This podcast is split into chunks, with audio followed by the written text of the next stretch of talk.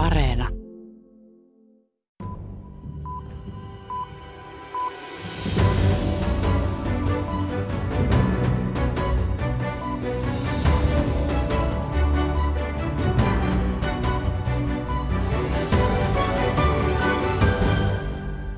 Itämerelle jouduttiin tällä viikolla jälleen uuteen tilanteeseen, kun paljastui, että Nord Stream kaasuputki vuotaa useasta kohtaa. Hej och välkomna till den här pressträffen. Ruotsin pääministeri Magdalena Andersson monen muun Itämeren alueen poliittisen johtajan tapaan totesi tapahtumat todennäköisesti sabotaasiksi. Det är alltså troligen fråga om ett sabotage. Tässä maailmanpolitiikan arkipäiväohjelmassa kysytään Venäjän hybridioperaatioihin perehtyneiltä asiantuntijoilta, mitä kaasuputki-isku tarkoittaa Euroopassa.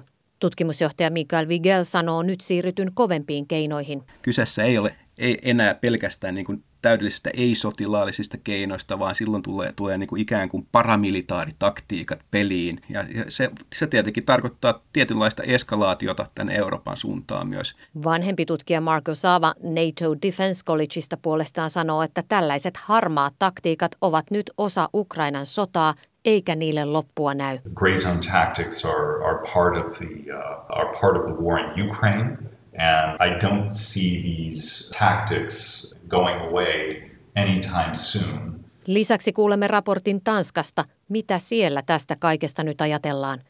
Tervetuloa kuuntelemaan. Minä olen Paula Vileen. Alkuviikosta tiistaina Norjan, Tanskan ja Puolan poliittinen johto kokoontuu juhlistamaan Norjasta Puolaan johtavan kaasuputken avaamista. To wielki dzień. Wielki dzień dla Polski, wielki dzień dla, dla Danii, dla Norwegii, dla całej Unii Europejskiej. Puolan pääministeri Andrzej Duda luonnehti päivää loistavaksi paitsi Puolalle, Tanskalle ja Norjalle, myös koko EUlle. We have to do all we can to remove energy as a Russian instrument of power.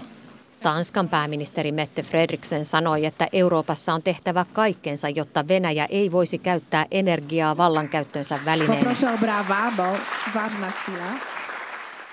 Mutta tuskin oli uusi Baltic-kaasuputki ehditty taputusten saattelemana avata, kun Itämereltä alkoi kantautua huolestuttavia uutisia Tanskan ja Ruotsin talousvesillä useammasta kohdasta vuotavasta Nord Stream-kaasuputkesta. Kuunnellaan heti ohjelman aluksi, mitä Tanskassa Nord Streamin tapahtumista ajatellaan. Kööpenhaminasta jatkaa Karoliina Kantola. Vielä päivällä Baltic-putken avajaisissa loistanut tyytyväinen hymy oli muuttunut raskaan huolestuneeksi ilmeeksi, kun pääministeri Mette Fredriksen saapui median eteen tiistai-iltana. Tiedotustilaisuudessa pääministeri kertoi, että Tanskalle kuuluvan Bornholmin saaren itäpuolella on havaittu kaasuputkiräjähdyksiä. Myndighederne har siden lækagen blev konstateret arbejdet intenst på at afdække situationen – og det er nu myndighedernes klare vurdering, at der er tale om bevidste handlinger, der er ikke tale om uheld. Fredriksen sanoi, että viranomaisten arvioiden mukaan kaasuputkissa havaitut vuotokohdat olivat tahallisesti aiheutettuja. Vuotojen tultua ilmi alkoivat analyysit niiden aiheuttajasta ja tekotavasta, ja oliko ajankohta sattumaa. Sotilasasiantuntija Anders Buch Nielsen Tanskan maanpuolustuskorkeakoulusta sanoo, että tapahtuman ajoitus tekee tilanteesta entistä epävarmemman. Det giver også en, en vis form for usikkerhed omkring det her. Hvis der ligger nogen herude omkring Bornholm og laver sabotage på gasrørledninger, kan de så også ramme den her nye gasrørledning? Så der opstår usikkerhed. Jos joku on nyt täällä Bornholmin alueella sabotoimassa kaasuputkia, voisiko se iskeä myös uuteen putkilinjaan, Puk Nielsen sanoi uutistoimista Reutersille. Bornholmin saarella Nexön kaupungissa asuva Juhan Urrutia ei ole kovin huolestunut tilanteesta. Soitin hänelle pari päivää vuotouutisten jälkeen. Vaasasta kotoisin oleva Urruttia muutti Nexöhön reilu kuukausi sitten opiskelemaan Tanskan kuninkaallisen taideakatemian keramiikkalinjalle. No mä en ole oikeasti, oikeasti huomannut mitään täällä.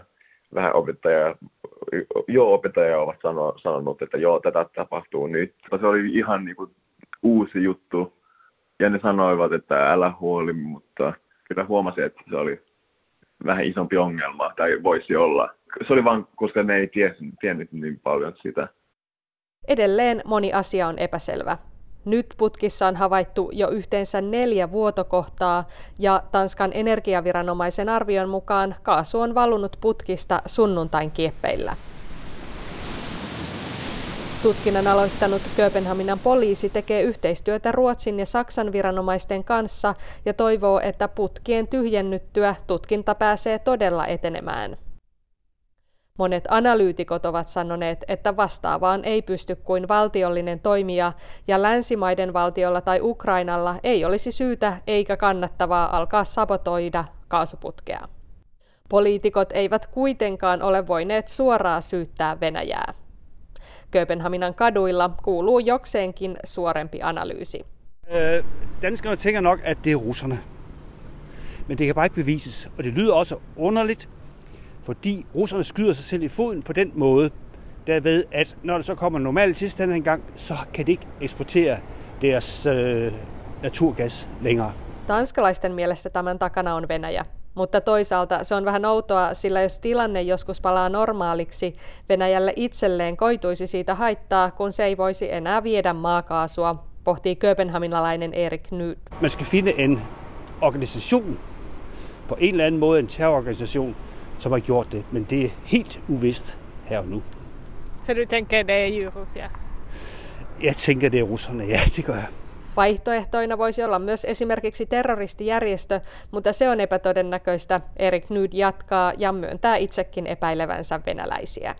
Tanskan maanpuolustuskorkeakoulun tutkija Andres Buch Nielsen ei sano asiaa yhtä suoraan, mutta toteaa Venäjän käyttävän kaasua vipuvartena länttä kohtaan. Rusland bruger jo gas som øh, et pressionsmiddel over for Vesten i forhold til krigen i Ukraine og prøver på den måde at, at undergrave vores øh, vilje til at, øh, at støtte Ukraine, simpelthen fordi det bliver for dyrt. Øhm, så man kunne godt overveje, altså kunne der være en fordel for Rusland i at prøve at destabilisere det europæiske energimarked endnu mere.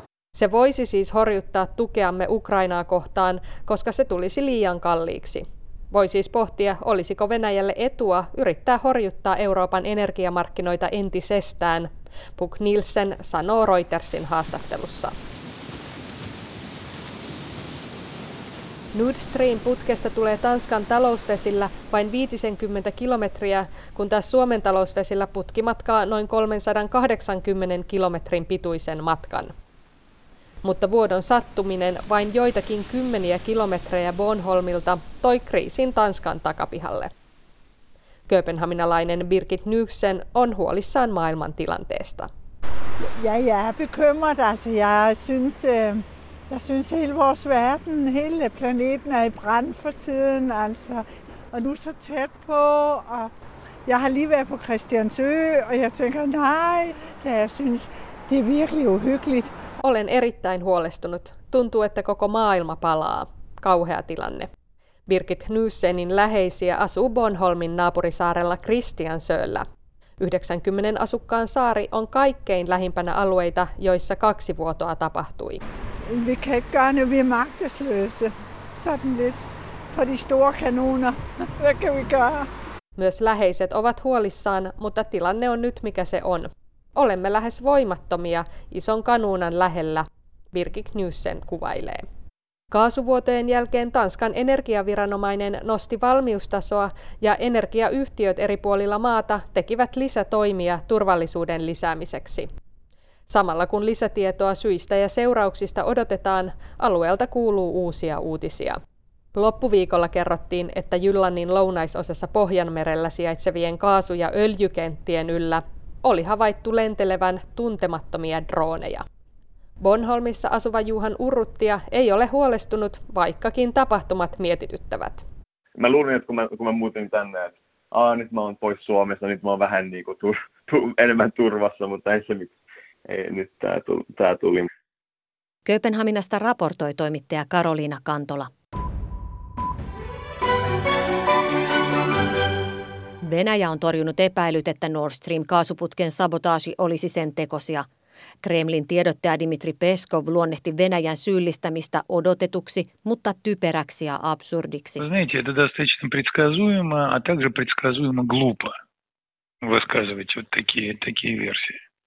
Еще раз повторяю, предсказуемо, глупо и абсурдно. Peskov jatkoi myös vihjailemalla, että yhdysvaltalaiset energiayhtiöt olisivat kiinnostuneita ylläpitämään lisääntyneitä tuottojaan Euroopan markkinoilta.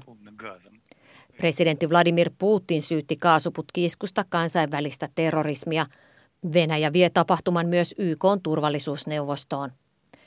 Venäjän lännen vastaisiin toimintatapoihin perehtynyt Keir Giles brittiläisestä Chatham House-tutkimuslaitoksesta toteaa, että venäläisessä propagandakoneistossa kuvioon kuuluu juuri erilaisten tarinoiden suoltaminen julkisuuteen. It would be perfectly normal for there to be many different stories being propagated by the Russian propaganda mechanism about exactly what might have happened. Gaisin mukaan nyt jo nähty spekulointi Yhdysvaltain mahdollisesta osallisuudesta putkiiskuun on osa Venäjän propagandamyllyä. Toiminnan tarkoitus on yksinkertaisesti hämmentää ihmisiä niin, että lopulta he eivät tiedä mitä uskoa, Keir Giles sanoo haastattelussani. It would be perfectly in keeping with common practice to put out so many different versions of the possible course of events and what caused these explosions that people in general don't know what to believe. Venäjän hämmentämisen, valehtelemisen ja vääristelyn strategiasta oppitunti saatiin vaikkapa malesialaisen matkustajalentokoneen alasampumisessa Itä-Ukrainassa kahdeksan vuotta sitten. Kaikki koneessa olleet lähes 300 ihmistä kuolivat maailmaa järkyttäneessä teossa. Robin Hemelrijk, 17 jaar. Jasper Hoar, 14 jaar. Friso Hoar, 12 jaar.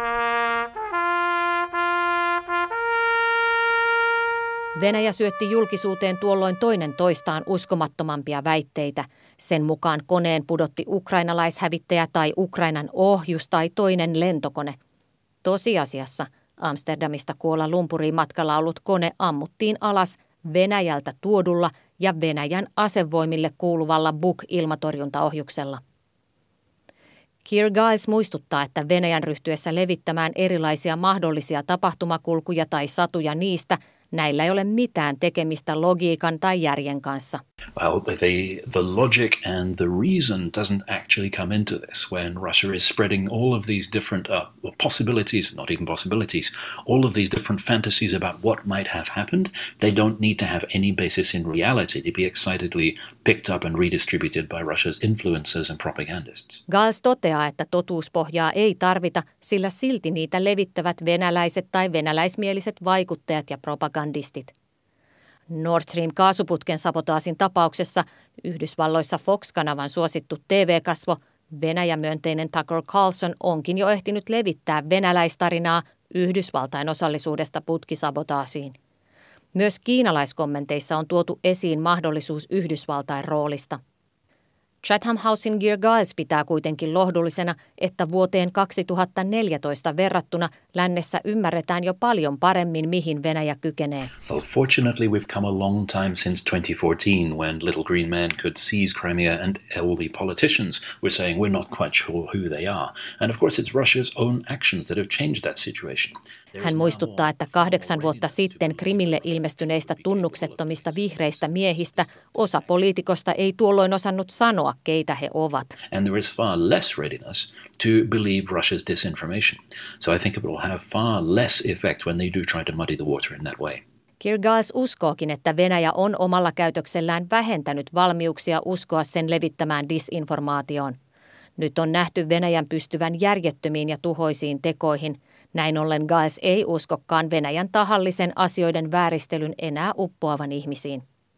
Hän pitää tästä huolimatta ymmärrettävänä, että lännessä poliittiset johtajat eivät ole suoraan lähteneet syyttämään sabotaasista Venäjää todisteiden puuttuessa. The absence of a clear explanation of what has happened and how it was done, people will not be rushing immediately to accuse Russia because they'd like to have some kind of proof, some kind of evidentiary basis. But that's a very different thing from uh, asking the question who would this benefit and in whose interest would it be and who would have the capabilities to do it, where all of the answers point immediately to Moscow. Girgais toteaa kuitenkin, että on eri asia silti kysyä, kuka hyötyy sabotaasista ja kenellä olisi kykyä se toteuttaa. Ja näihin kysymyksiin vastaus on välittömästi Moskova. Gais sanookin kaasuputkiiskun todentavan hänen tänä syksynä julkaistavan uuden kirjansa teemaa – Venäjän sota kaikkia vastaan. Unfortunately, this is more in keeping with my next book, which is called Russia's War on Everybody. Hybridiuhkia tutkivien keskuudessa Nord Stream putkiisku on tulkittu jo eskalaatioksi. Venäjä kiihdyttää toimiaan Ukrainaa tukevaa Eurooppaa vastaan ja samalla se on vahvistanut retoriikkaansa olevansa sodassa länttä ja NATOa vastaan. Tutkimusjohtaja Mikael Vigel ulkopoliittisesta instituutista arvioi, että Venäjä on siirtynyt hybridivaikuttamisesta astetta kovempiin otteisiin hybridioperaatioihin. Venäjä on toteuttanut tämmöistä hybridivaikuttamista jo pitkään Euroopassa, ja, ja, mutta silloin puhutaan siis ei-sotilaallisista keinoista. Eli Venäjä on tavallaan toteuttanut disinformaatiokampanjoita Euroopassa, taloudellista häirintää ja vaikuttamista, jolla on tuettu tämmöisiä äärijärjestöjä ja mielenosoitusliikkeitä Euroopassa. Ja, ja tämä on ollut ikään kuin tämmöinen niin kuin Venäjän kiilastrategia. Eli tällä ollaan yritetty luoda sitä eripuraa Euroopan sisälle ja, ja heikentää tavallaan demokratian toimivuutta Euroopassa. Ja silloin kyseessä on ollut tämmöinen hybridihäirintä, hybridivaikuttaminen. Jos nyt on niin, että Venäjä on näiden räjähdysten takana tuossa kaasuputkistossa, niin silloin ollaan tavallaan siirrytty seuraavalle askeleelle. Eli ollaan eskaloitu tätä tavallaan, tämä konfliktimuoto on silloin siirtynyt seuraavalle askelmalle. Eli silloin puhutaan jo hybridioperaatiosta. Eli hybridioperaatiossa sitten tuodaan tämmöisiä ikään kuin puolisotilaallisia keinoja tähän niin kuin hybridikeinovalikoimaan. Eli kyseessä ei ole ei enää pelkästään niin kuin täydellisistä ei-sotilaallisista keinoista, vaan silloin tulee niin kuin ikään kuin paramilitaaritaktiikat peliin ja tämmöiset vähän niin kuin sotilaalliset keinot jo, jo mukaan tuohon keinovalikoimaan. Se on, se on jo paljon järeämpi muoto ja se, se tietenkin tarkoittaa tietynlaista eskalaatiota tänne Euroopan suuntaan myös, mikäli Venäjä on tämän takana. Mikä Mikael Vigel siellä Kremlin pelikirjassa on sitten se seuraava askelma? No seuraava tavallaan niin kuin, mm, teoriassa se seuraava askelma olisi hybridisodankäynti. Eli jos nyt on niin kuin hybridioperaatio käynnissä, tässä on niin kuin sabotaasi, tavallaan puolisotilaalliset menetelmät on hyvin paljon keskiössä, ne voidaan ehkä liittää vielä disinformaatioon, muun kaltaisiin toimiin, niin seuraava askelma olisi sitten semmoinen hybridin sodankäynnin toiminta, jota nähtiin esimerkiksi 2014 Krimillä. Nämä kuuluisat pienet vihreät miehet. Silloin siirrytään jo niin kuin ihan sotilaallisiin kunnollisiin sotilaallisiin keinoihin. En usko, että Venäjä siihen pyrkii kuitenkaan Euroopassa tai Itämerellä. Venäjä on kuitenkin aika heikoilla sellaisessa pelissä. Tänä päivänä Venäjällä on melkein kaikki omat sotilaalliset kyvykkyydet on kiinni tuolla Ukrainassa tänä päivänä, että, että en lähtisi niin kuin, en olisi kovin huolissani siitä kuitenkaan, että Venäjä pyrkii, pyrkii eskaloimaan tätä lisää, vaan mä uskon, että sitä valmiutta meidän, meidän täytyy nostaa Euroopassa ja Itämerellä tietenkin varsinkin tämän kaltaisia niin hybridioperaatioita vastaan, että, että me pystytään puolustautumaan niiltä ja ollaan varauduttu, varaudutaan niihin, mutta, mutta en lähtisi, en, en, en, lähtisi niin kuin, en, en usko, että Venäjä haluaa sitten lisää, lisää eskaloida siihen seuraavalle rappuselle ikään kuin. Näin sanoi tutkimusjohtaja Mikael Vigel ulkopoliittisesta instituutista. Otetaan vielä ohjelman lopuksi yhteyksiä NATO Defense Collegeen Roomaan sen selvittämiseksi, miten puolustusliitto on varautunut näihin hybridiuhkiin. My name is Mark Ozawa and my title is Senior Researcher at the NATO Defense College. Mark Osawa työskentelee vanhempana tutkijana NATO Defense Collegeissa. Hän on erikoistunut hybridiuhkiin tai kuten hän mieluummin kutsuu, niin sanottuun sodan harmaaseen vyöhykkeeseen, eli tilanteeseen, jossa vastapuoli pyrkii vaikuttamaan muin kuin suorin sotilaallisin keinoin. The gray zone challenges are acts of aggression that take place underneath the, the, the line or the threshold of conventional warfare. Osaava julkaisi viime vuonna raportin Venäjän harmaan alueen toimista. Hän toteakin henkilökohtaisena mielipiteenään, että kaasuputki-isku lukeutuu tällaisen harmaan alueen taktiikoihin.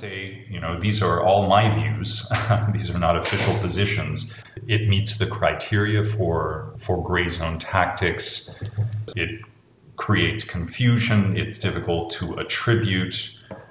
It is not a type of action that could trigger a conventional war response. Marko Saavan mukaan Nord Stream kaasuputki-isku luo hämmennystä, sen syyllinen on vaikea todistaa ja isku tyypiltään on sen kaltainen, että ei johda sotilaallisiin vastatoimiin.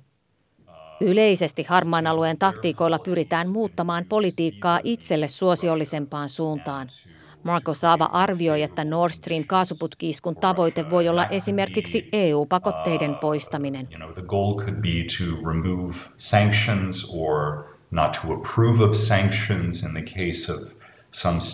EU. Puolustusliitto NATO on silmin nähden pysynyt Nord Stream-asiassa taka-alalla, vaikka Tanska on NATO-maa ja Ruotsikin jäsenyyden ratifiointivaiheessa.